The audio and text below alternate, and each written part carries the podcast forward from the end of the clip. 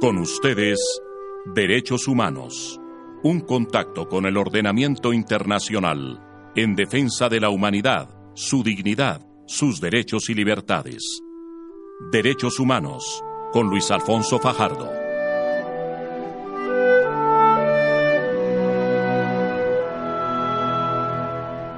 Eh, bienvenidos a esta nueva edición del programa de Derechos Humanos de la Voz del Derecho.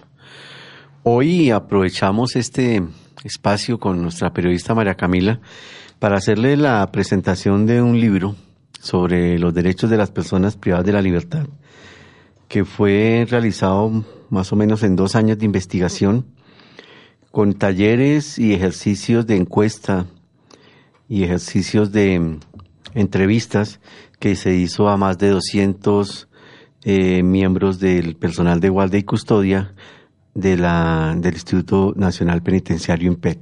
Este proyecto fue financiado por la Unión Europea y fue coordinado por el Ministerio de Justicia.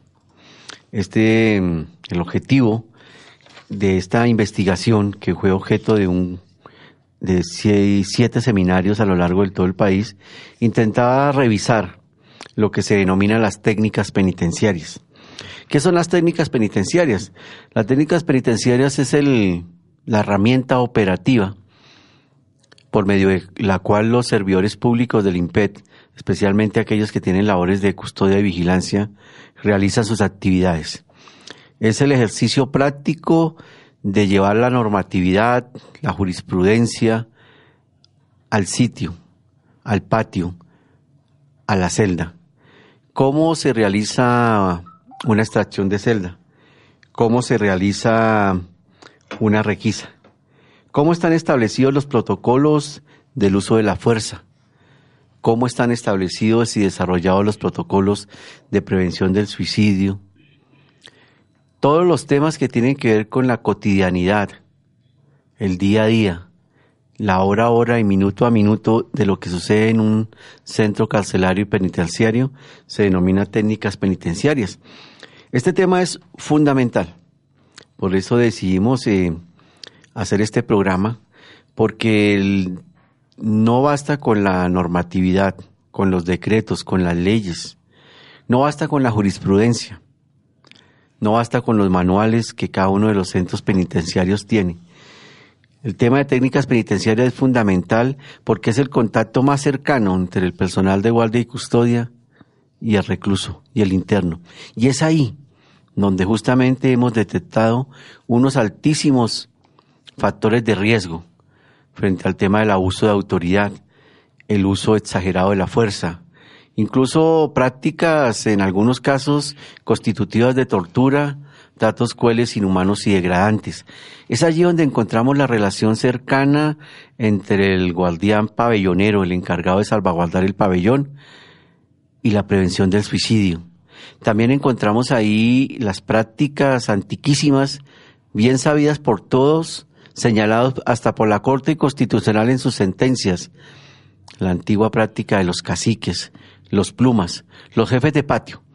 Estas personas que imprimen miedo y autoridad en un patio de tal modo que los internos y reclusos de ese patio obedecen sus órdenes, no por ninguna autoridad legítima, por respeto, sino por miedo, por miedo a no ser golpeado, a no ser violado, a no ser abusado. Este texto de las técnicas penitenciarias es el primero en el país que analiza justamente cuál es el día a día y la cotidianidad. Y vamos a dedicar, queridos oyentes, justamente este programa para, a partir de ejemplos prácticos que nuestra periodista María Camila Hidro ha preparado, ver cuáles son las técnicas que estamos utilizando en Colombia y la urgentísima necesidad de revisarlas. Justamente este libro que va a ser lanzado el día 7 de marzo a las 8 de la mañana en el auditorio del IMPET, que queda ahí sobre la calle 26 con 34. Ese día vamos a estar lanzando junto con el señor ministro de Justicia y el señor director del IMPET este libro, Técnicas Penitenciarias con Enfoque de Derechos Humanos, cuya autoría es del director de este programa, Luis Alfonso Fajardo Sánchez, y donde pues desde luego todos los oyentes de la voz del derecho están cordialmente invitados. María Camila, ¿Qué situaciones especiales encontraste que sean motivo de estudio y análisis en este programa? Hmm, doctor Fajardo, encontré demasiadas porque generalmente nos quedamos en el tema de hacinamiento, pero en realidad la crisis carcelaria es mucho más profunda.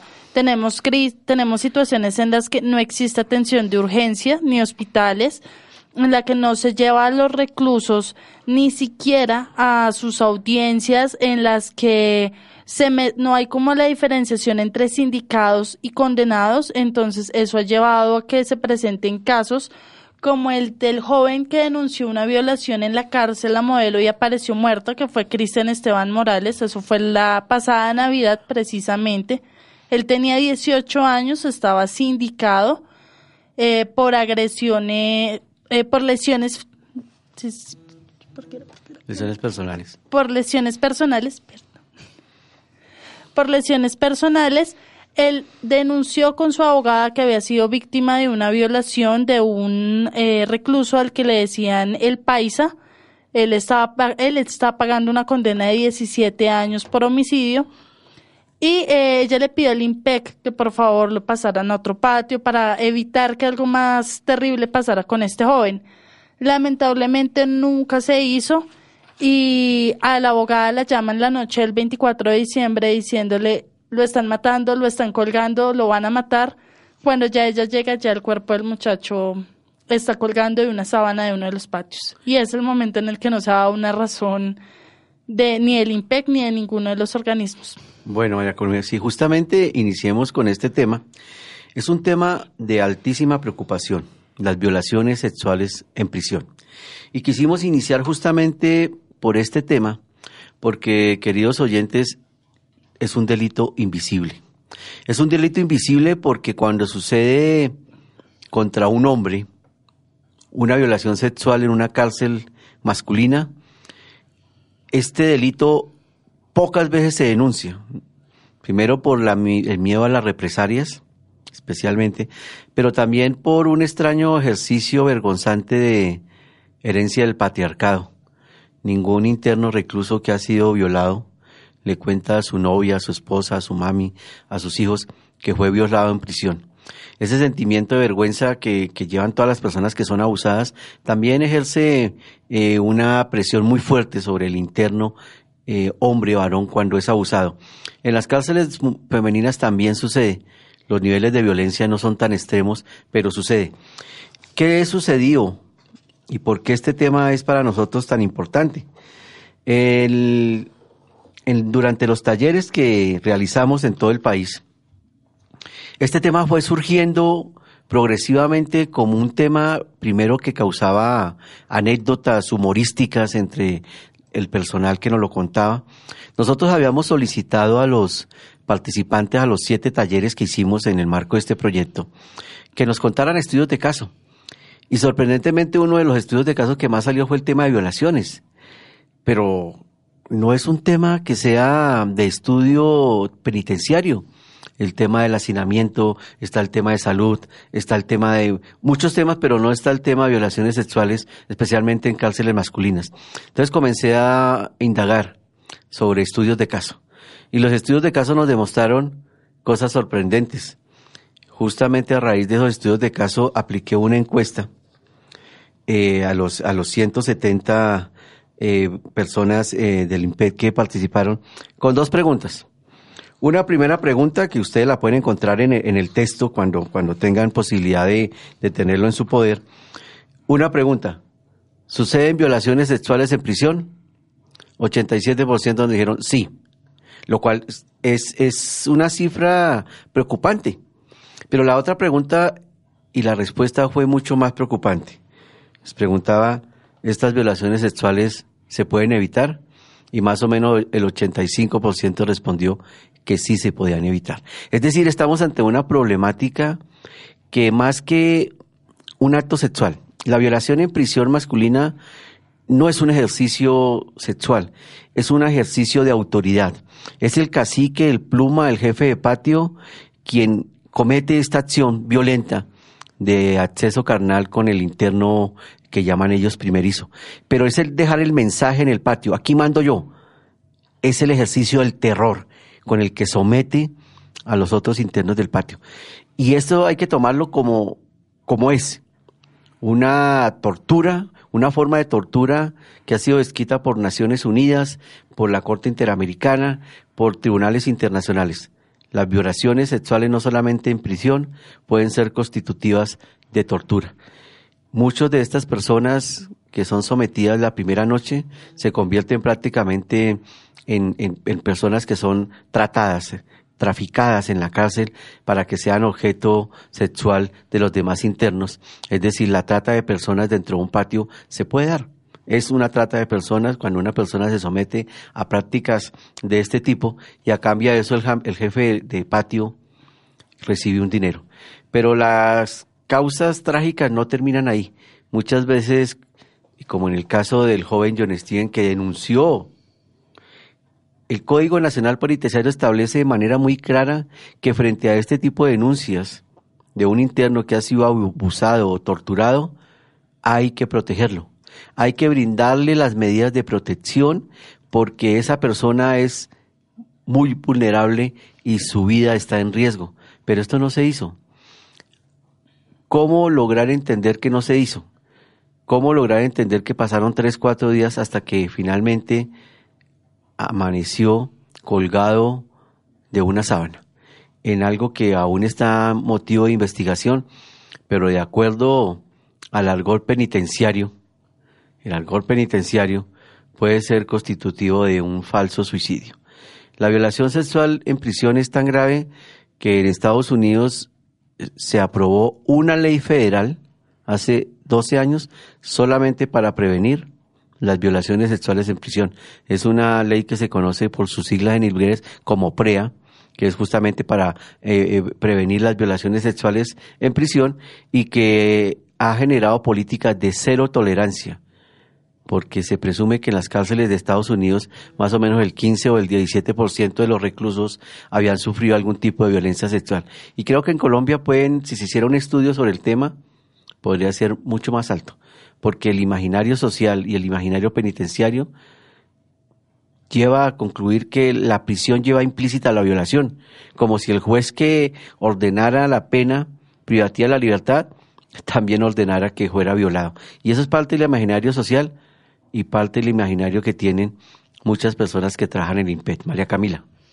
No, y en este caso, digamos, lo preocupante fue que lo, lo quisieron hacer ver como un suicidio no querían ni siquiera tomarse como la labor de investigarlo y es demostrar una vez más que sí, listo, son personas que por X o Y motivos se equivocaron o que fue un error de la justicia y están en, uno de estos lugares, pero eso no quiere decir que ellos hayan perdido sus derechos fundamentales. Por ejemplo, hay personas que dicen que cuando un, digamos, un X señor o una X señora que estuvieron en, un caso de violación de una niña o de quien haya sido, dicen que bien hecho que los violen en la cárcel. Y popularmente se considera que eso está bien, que eso pase en las prisiones. Pero definitivamente el hecho de que ellos estén allá no es que hayan perdido sus derechos. ¿Cómo hacer para que el IMPEC, que es el que está ahí realmente, eh, los proteja más, que realmente no los vea como los criminales, perdón el término, sino que de verdad se preocupe porque son personas. ¿Será que no, no tienen cursos de derechos humanos o qué es lo que está pasando en esa situación del IMPEC? Pues realmente, María Camila, la formación de un servidor público o guardia penitenciario es una formación estricta. Ellos durante seis meses asisten a las instalaciones de la Escuela Penitenciaria Nacional que queda en Mosquera y durante seis meses reciben instrucción en derechos humanos, el manejo de las emociones, el manejo de armas. Y, es muy curioso, pero sí existe esta formación inicial. Parte del problema que llamamos aquí en el texto no es que haya falta, sí de pronto se puede mejorar la capacitación, hacer mucho más énfasis en temas concretos, pero el tema es unas formas y una costumbre de prácticas que existen muy arraigadas en los centros de reclusión. Entonces llega el, dragoniante nuevo, con muchas ganas de hacer cosas bien hechas, con todo ese sentimiento que le inspira la solidaridad frente a estas personas privadas de la libertad. Pero a los pocos días ya entra en el círculo de las costumbres penitenciarias, de las prácticas penitenciarias, y es muy probable que ese dragoniante que entró con muy buenas intenciones, en poco tiempo se pueda convertir en uno de los hombres más violentos del patio. Es decir, la capacitación sí está dada.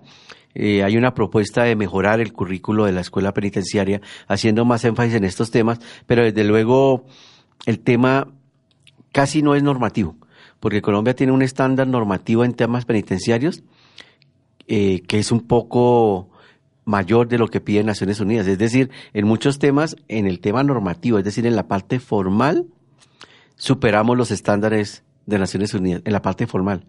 Pero en el día a día, en el patio, esos estándares no funcionan. Por eso es que la respuesta hay que buscarla por fuera del derecho y es justamente la propuesta del texto. Hay temas de manejo de las emociones que no son jurídicos.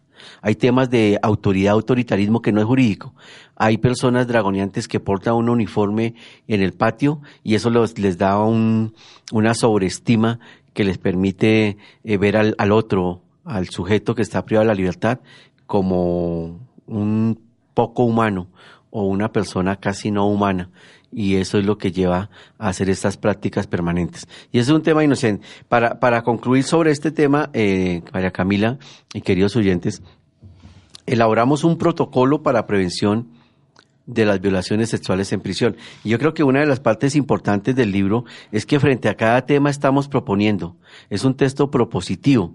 No nos quedamos en la reflexión, en el estudio de caso, sino que estamos proponiendo protocolos y en el caso de la, de la violación sexual en, prisión, desde luego establecemos unos protocolos que nos permiten determinar primero detectar unos niveles de unos niveles de riesgo y luego cómo esos niveles de riesgo tienen que comenzar a ser superados para evitar que esta persona sea eh, violada, abusada o agredida sexualmente y en caso de que lo sea, cómo protegerlo cómo adelantar las respectivas denuncias y cómo castigar de manera efectiva, efectiva al perpetuador.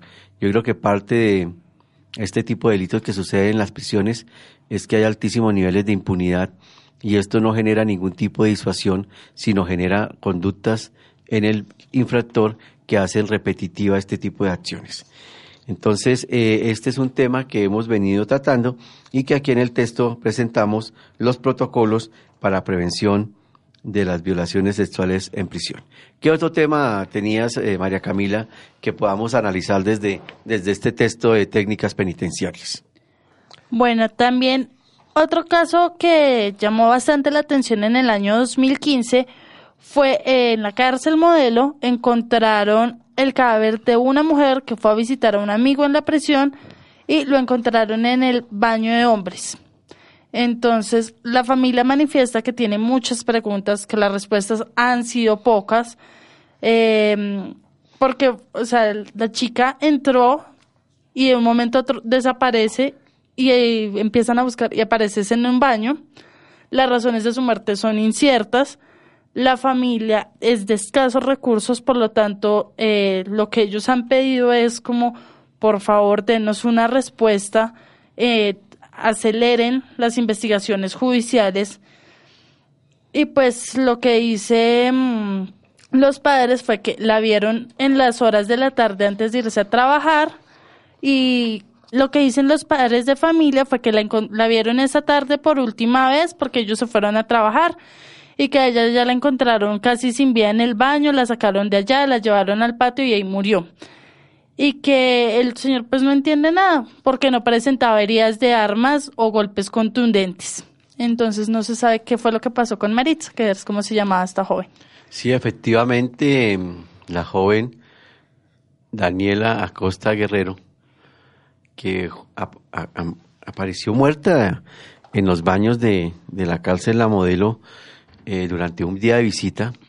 Luego la familia denuncia que, desde luego que la encuentran muerta la sacan a, fuera de las instalaciones y es totalmente incomprensible porque, eh, María Camila, e, e, este tema de las personas heridas o muertas en centros penitenciarios, incluso en días de visita, tiene unos estrictos protocolos de seguridad que no establecen que la persona salga, sino llega el médico del centro penitenciario o el médico de una de las clínicas, hospitales, a realizar las labores que tenga que realizar. Además, hay una obligación de la policía judicial de investigar incluso estos hechos inicialmente mientras toma la competencia de la fiscalía, porque son hechos que suceden dentro de un centro penitenciario y carcelario, y el IMPED tiene competencias de policía judicial para iniciar estas labores. Entonces es totalmente incomprensible cómo es que suceden estos temas. Es, es, es casi imposible que bajo custodia del Estado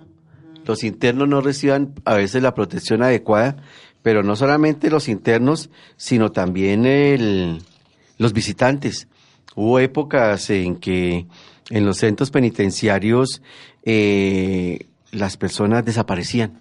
Y es justamente los hechos que fueron investigados, comenzaban a ser investigados el año pasado, de lo que se ha denominado, y nosotros lo hemos denominado aquí en La Voz del Derecho, que hicimos un programa sobre eso, eh, la masacre de la cárcel La Modelo.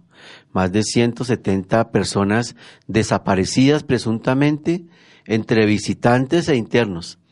Personas que, de acuerdo a los testimonios de, de señor eh, eh, comandante paramilitar que estaba en ese tiempo como jefe de patio, que el alias creo que era alias el panadero, si no estoy mal. Él, él, y algunos otros confesaron en versiones libres que, que escuartizaban personas en, en, la, en la cárcel La Modelo, que las descuartizaban y que las arrojaban a las, los sobrados o lo que llamamos la lavaza y que luego esa lavaza era vendida a algunas de las fincas de, de porcinos, de marranos que hay en Cundinamarca en las afueras y que justamente se dieron cuenta porque una vez, con algo de humor lo contó un, un, funcionario del IMPET, uno de los cerdos salió corriendo con una mano de una persona.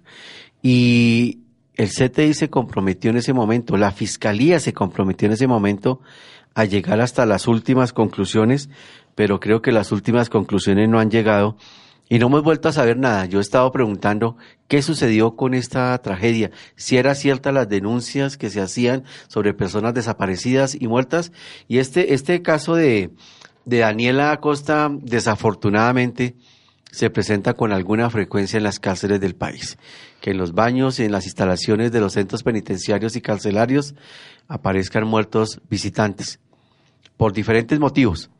Y en las cárceles de Antioquia el año pasado.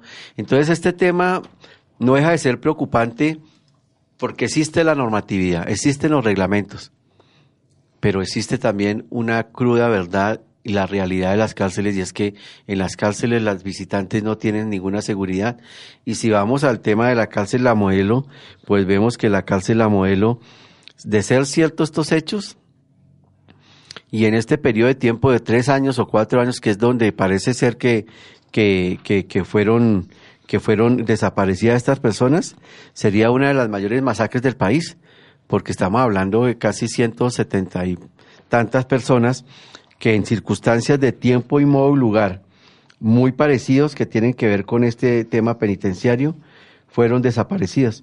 Por eso es que en este momento aprovechamos este, este programa y el lanzamiento de este texto para solicitar justamente resultados de las investigaciones, resultados de las investigaciones y saber si fue verdad que en la cárcel La Modelo de Bogotá desaparecieron y descuartizaron este número de las personas. María Camila. A mí acá hay dos cosas que me llaman bastante la atención. La primera es el poder que tienen todavía los plumas, como tú les decías ahorita. Es muy fuerte, porque incluso eh, en la cárcel la modelo también se está investigando que se habla, eh, parece que existían oficinas de cobro en las que se hacían efectivas deudas del narcotráfico, donde todavía se habla de extorsiones desde las cárceles, y cuentas de cobro, eh, retaliaciones y venganzas ordenadas desde la cárcel. Entonces, me parece increíble el poder que ellos tienen y la corrupción que hay dentro de, de la misma cárcel. Porque el hecho de que ellos puedan acceder a los teléfonos, puedan acceder a dinero, puedan acceder a diferentes cosas que les faciliten como ese liderazgo, demuestra que también ahí tenemos un grave problema de corrupción interno.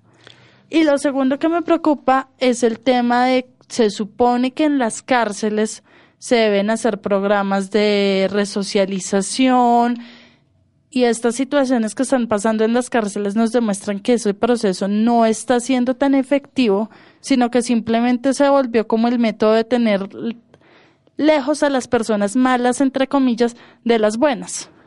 Sí, realmente eh, la acción, la acción investigativa del IMPED frente a estos hechos es un tema importante.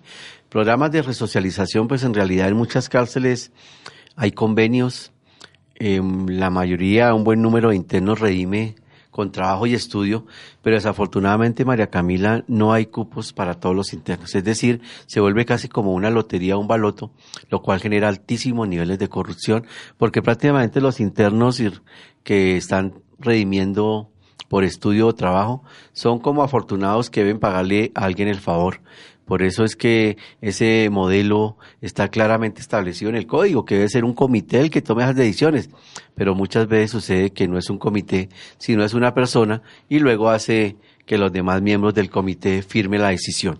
Hay un tema, María Camila, que es interesante porque ah, la semana pasada llegó el informe sobre Colombia del Comité de Derechos Humanos de Naciones Unidas y nos reitera nuevamente, es que nos lo ha hecho, nos lo ha reiterado en siete ocasiones, la urgente necesidad de que el Estado colombiano establezca un protocolo de prevención de la tortura y los tratos crueles, inhumanos y degradantes en las cárceles colombianas.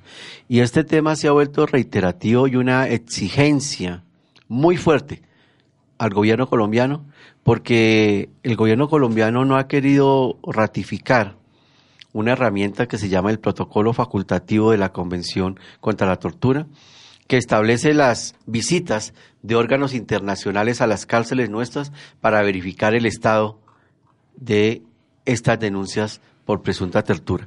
Y es tan grave el tema, María Camila, que, que hay prácticas cotidianas en los centros penitenciarios que pueden ser constitutivos de tortura, que se aplican sin tener en cuenta la normativa internacional.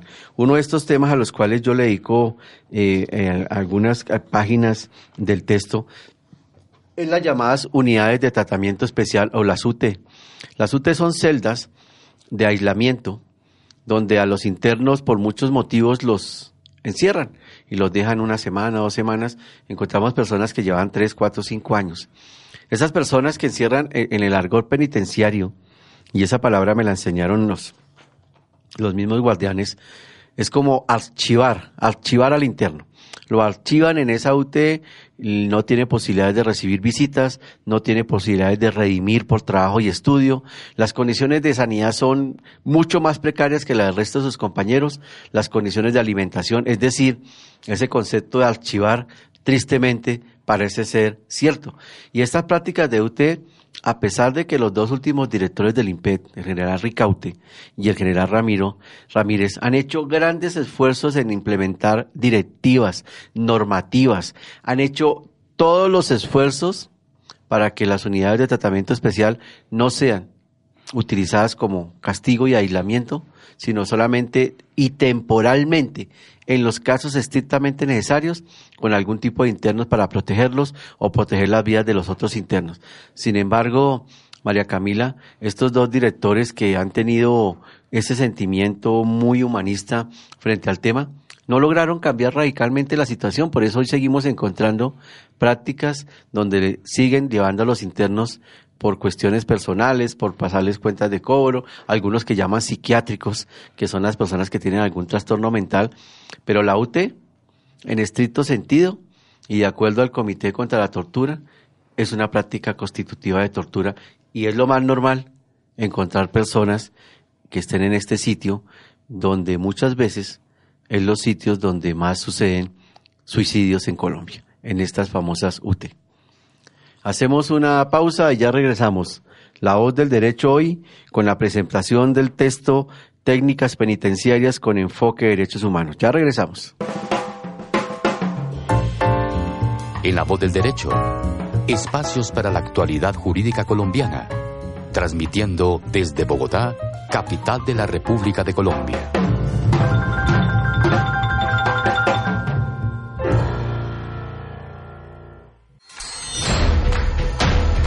Está con ustedes la voz del derecho. 2016 será un año de especial trascendencia en materia de paz, en el campo constitucional y en el terreno político. Aquí adelantaremos los debates, efectuaremos los análisis, haremos la crítica de cuanto ocurra, con imparcialidad, libertad y respeto. De ahí la credibilidad de La Voz del Derecho. Una radio de temas y propuestas. ¿Sabías que en Unicinú formamos administradores de empresas que van a transformar los negocios en Colombia? Nuestros más de 13.000 egresados lo pueden confirmar. Ven y conócenos. Llámanos al PBX 629-0344 o visítanos en www.unicinubogotá.edu.co. Unicinú Bogotá, mística imparable.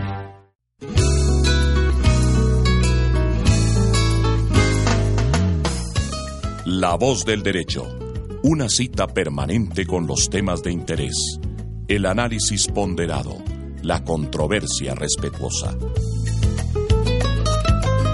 Ah, y la música del mundo, seleccionada para su gusto.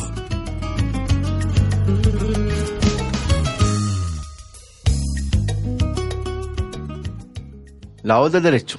Regresamos con en la presentación del texto Técnicas Penitenciarias con Enfoque de Derechos Humanos, un texto financiado por la Unión Europea que fue desarrollado durante dos años de investigación y que hoy se presenta como una alternativa porque justamente intenta dar recomendaciones para superar algunas de las prácticas violatorias de derechos humanos más eh, importantes de lo que sucede en las cárceles. Vaya Camina, también tenemos el tema de salud y hacinamiento en las cárceles del país. Por ejemplo, doctor, para hablar de, tenemos casos específicos, pero en general la mayoría de cárceles del país tienen un problema y es que las infraestructuras no permiten eh, ni, o sea, la capacidad ya está superada en muchas de las cárceles los servicios de salud y de alimentación son precarios, se presentan represamientos y aplazamientos de procedimientos, eh, no hay tanta provisión de medicamentos, para alimentarse los internos deben acomodarse en el piso, pues no hay áreas de comedor.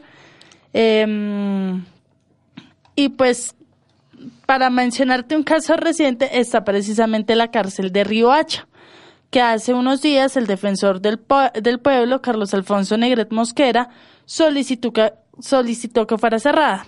¿Por qué motivos?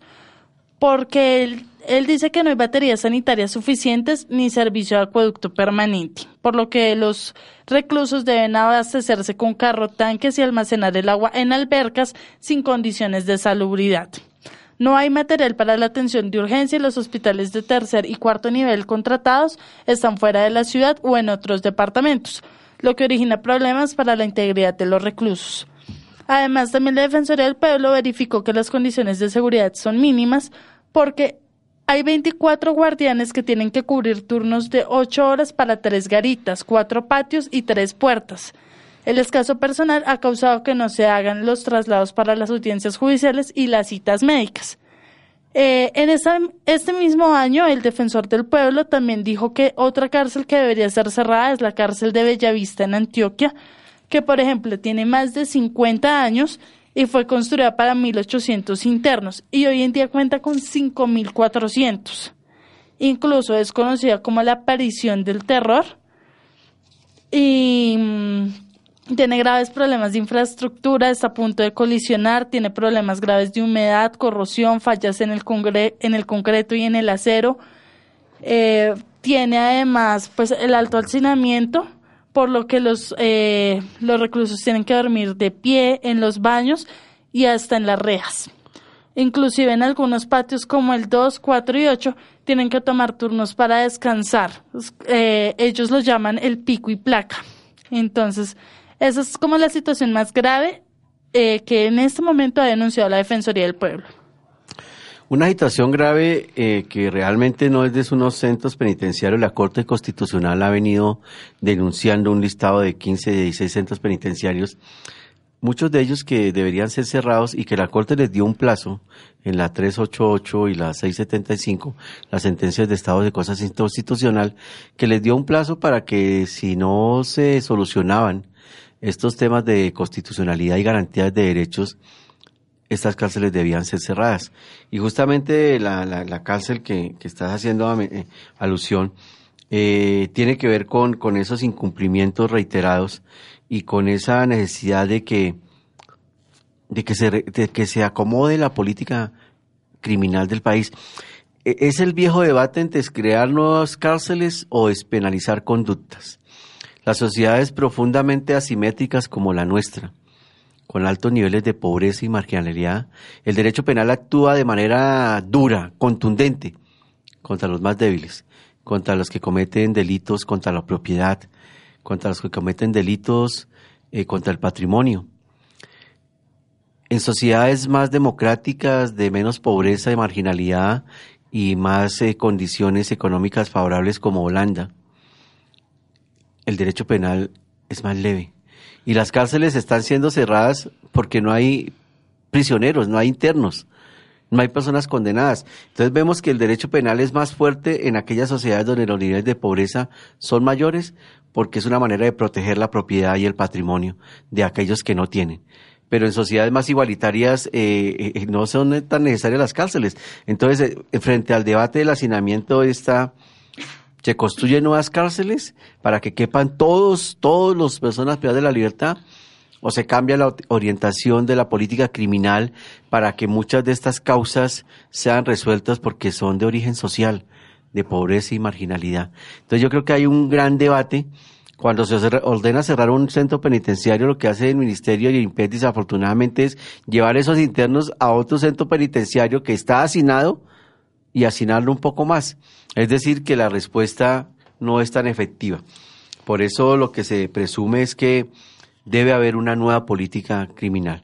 El tema no es de echar más gente a la cárcel, el tema es de ver cómo la gente comete menos delitos, haciendo más equidad social, más justicia social, para que las cárceles no estén llenas de personas que robaron para comer, que robaron para mantener su familia, que hicieron acciones ilegales por temas de favorecimiento económico. Por ejemplo, también otra de las cárceles que encontraron de la situación de derechos humanos es muy grande, es en la cárcel de Valle Dupar, la Trama Cuba, que en los últimos 15 años que tiene de estar abierta, en distintas ocasiones ha estado a punto de cerrarse. Primero porque tiene una falta de agua y tiene problemas con el sistema hídrico que viene desde su construcción. Allí hay más de mil reclusos que deben casi pelear para recoger en envases plásticos el agua para bañarse, lavar su ropa y platos durante los 30 minutos al día en que los grifos están abiertos y solo es en el patio principal. Precisamente en meses pasados algunos reclusos en forma de protesta se cosieron la boca reclamando que no cuentan con agua potable ni asistencia médica y que no reciben un buen trato por parte de los guardias. Justamente, María Camila, este es otro tema interesantísimo que traté con mis, con los, con los eh, personas que asistieron a los talleres. Y es el tema del derecho a la protesta. Dentro de los derechos que no, que están limitados pero no están anulados de una persona privada de la libertad, lo ha señalado la Corte, está el derecho a protesta. Los internos y los reclusos pueden protestar. Yo, eh, justamente en uno de los capítulos del texto, le pregunté a los eh, cientos, entre 170 y casi 200 personas que participaban en los talleres, le apliqué una encuesta donde les pregunté, ¿cuál cree usted que son las causas más frecuentes de los motines? Y resultaron temas como este. Efectivamente, un problema entre grupos de poder, hacinamiento, problemas de salud, manejo de emociones de servidores experimentarios, mala alimentación, violencia de derechos humanos. Es decir, casi el 75% es de temas que el Estado debe cubrir, como es alimentación, hacinamiento, salud. Y esto, y esto me llevó a la segunda pregunta que les apliqué y que está en, la, en uno de los capítulos del texto. Los, los motines se pueden originar por temas como hacinamientos graves, condiciones de salud, supresión de visitas, malas condiciones de salubridad, mala alimentación, y el 92% de las personas respondieron que efectivamente sí. Y que estos temas que han ocasionado incluso que mueran personas, personas que se amotinan, han sido muertas en estos disturbios, estos motines, lo cual también es bastante cuestionable porque son personas que que no representan muchas veces un peligro y que no se van a fugar, pero ante cualquier em, manifestación de motín, a veces eh, se responde también utilizando los grupos especiales, que en este caso es el GRI, que son los grupos antimotines, y muchas veces los internos resultan gravemente lesionados e incluso muertos en estos. Entonces, sí es un derecho fundamental el derecho a la protesta, sí es un derecho fundamental porque las causas que llevan a las protestas, a pesar de que muchas de ellas sí son por eh, temas de bandas, por temas de narcotráfico, también es cierto que las otras son por temas de salud, de alimentación, de hacinamiento, de salubridad, de negación de las visitas, de ausencia de talleres, de talleres para redimir, es decir, si hay motivos justificados en las cárceles para que los internos protesten y esa protesta es desde luego legítima. Sí, además que, por ejemplo, en crisis como la de la cárcel de las Mercedes, que queda en Montería, donde los presos tienen graves problemas de atención en salud, donde se sabe que hay varios eh, internos con SIDA, con cáncer y que no han recibido el tratamiento necesario, es en ese momento en el que uno dice, no, no es que siempre que los presos o que los reclusos, perdón, que los reclusos eh, protestan o hacen es un motín, porque siempre lo venden, es como un motín, como que se querían escapar, pero es que realmente viendo las condiciones de vida, era lo que comentábamos antes, es una total violación a los derechos humanos. O por ejemplo, como pasa en la cárcel de Leticia, donde debido al lugar y al clima del Amazonas la humedad es incontrolable, entonces las paredes se afectan, se filtra el agua, los internos se enferman con mayor facilidad y tampoco hay ninguna solución al respecto. Justamente, María Camila. Eh, para ir terminando ya esta parte, que desde luego intentaremos hacer otro, otro programa sobre, sobre el texto y si no, pues los esperamos allá el, lanzamiento del texto el día 7 de marzo a las 8 de la mañana en el auditorio del IMPET que queda en la 26, creo que con 34. Eh, uno de los temas que también, y ya con esto quisiera ir cerrando el programa, hay, un, hay una frase que repetían las abuelas con mucha frecuencia, y es que nada es tan contagioso como el ejemplo. En el estudio que realizamos nos dimos cuenta que había una serie de cientos de reclusión que presentaban bajísimos denuncias por tema de violación de derechos humanos, abuso de autoridad o incluso tortura.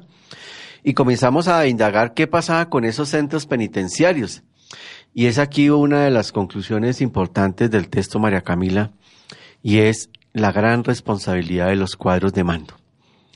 Nos encontramos que en los sitios donde las denuncias por violación de derechos humanos, a pesar de la difícil condición de hacinamiento, porque no todas las violaciones de derechos humanos les podemos echar la culpa al hacinamiento, no, eso es una excusa. Hay muchas cosas, el golpear a lo interno hasta dejarlo inconsciente no tiene que ver con el hacinamiento, el torturar a una persona no tiene que ver con hacinamiento.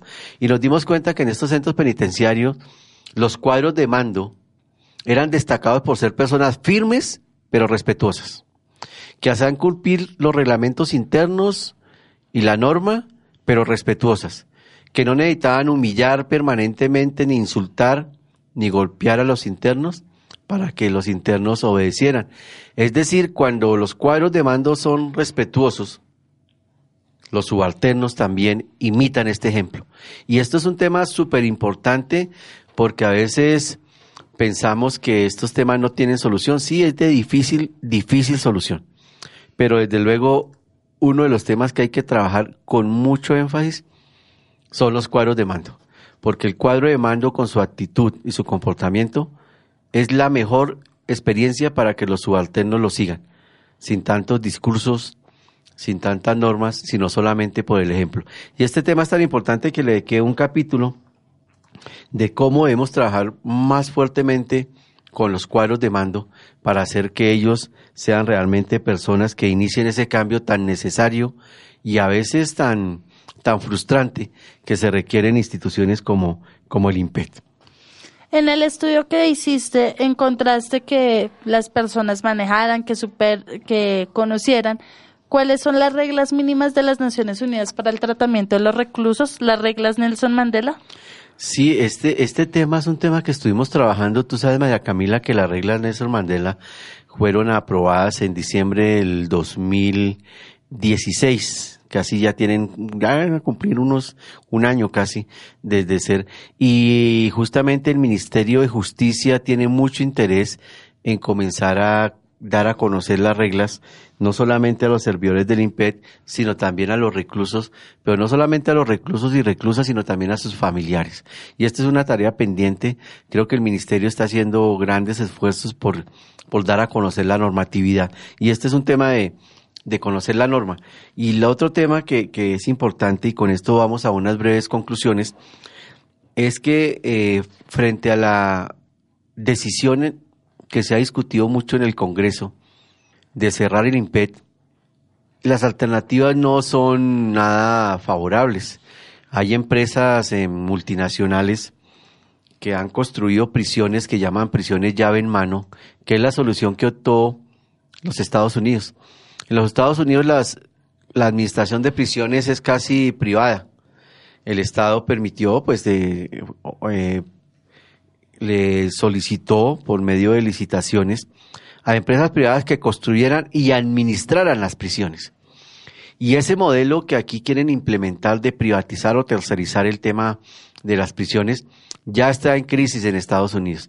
Ya hay informes que hablan de que está en crisis por los altos niveles de violencia, por el tema de también hacinamiento, pero sobre todo por un tema, como es un extraordinario negocio tener gente en prisión porque le lucra a la empresa que administra, pues el tema de permanecer en prisión, entre más se permanezca, más dinero gana la empresa. Y este debate, yo decía, cuando hemos discutido el tema con varios de los funcionarios del IMPED y el Ministerio, que yo veía que ahí, a pesar de la desesperanza que genera el tema de IMPED, que yo sí veía una esperanza en un grupo de personas que yo llamé la nueva escuela.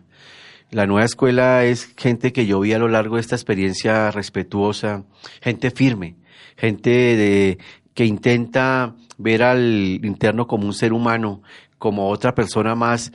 Y a ese grupo de personas lo llamé la nueva escuela, oponiéndola a la vieja escuela que llamé yo, y es esa escuela que quiere resolver todos los conflictos con los internos, lo llaman ellos con el palo con el bastón de mando, a los golpes, a las amenazas, a las humillaciones. Y creo que una de las tareas urgentes que debemos emprender es proteger, fortalecer esa nueva escuela, que esa semilla que hay de muchos servidores públicos que están en las cárceles y que cuestionan seriamente a sus compañeros por esos abusos de autoridad, pero que terminan finalmente siendo eh, objeto de todo tipo de burlas, de amenazas, y finalmente ellos dejan esa tarea como como un poco difícil de la defensa de los derechos humanos de los internos, igual dan silencio.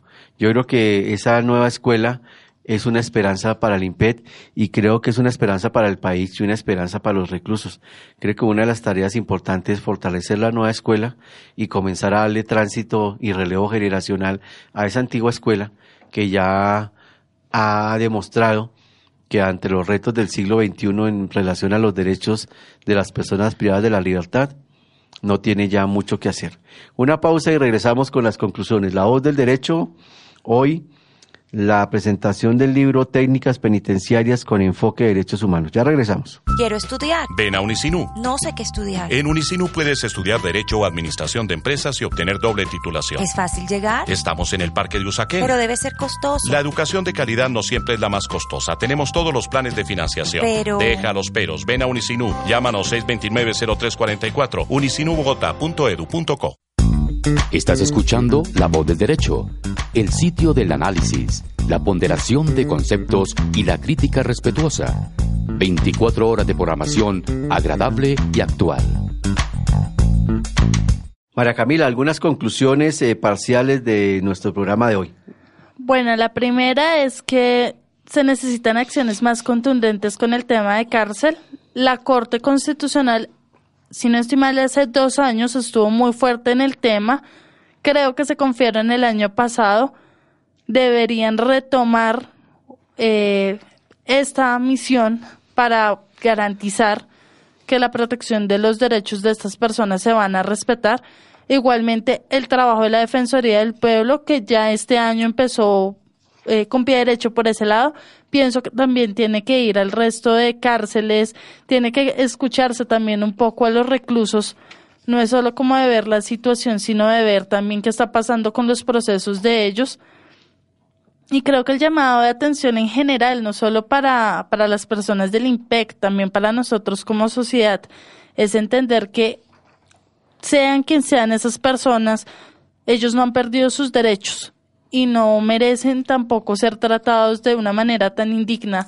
El hecho de que no puedan tener agua, el hecho de que no puedan tener salud, el hecho de que sufran violaciones, el hecho de que eh, pasen asesinatos, suicidios, todo lo que está pasando nos refleja que en verdad tenemos olvidado el tema de cárceles, que simplemente nos hemos como contentado con decir, listo, ya está ahí encerrado, pero no hemos pensado que el día de mañana esa persona puede que salga.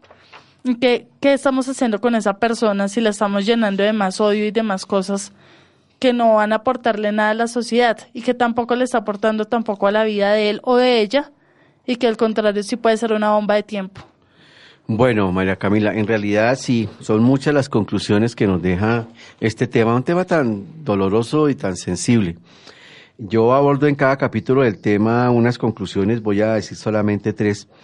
Uno primero tiene que ver con el tema de tortura, de tratos crueles, inhumanos y degradantes. Y tiene que ver también con la función de la fiscalía.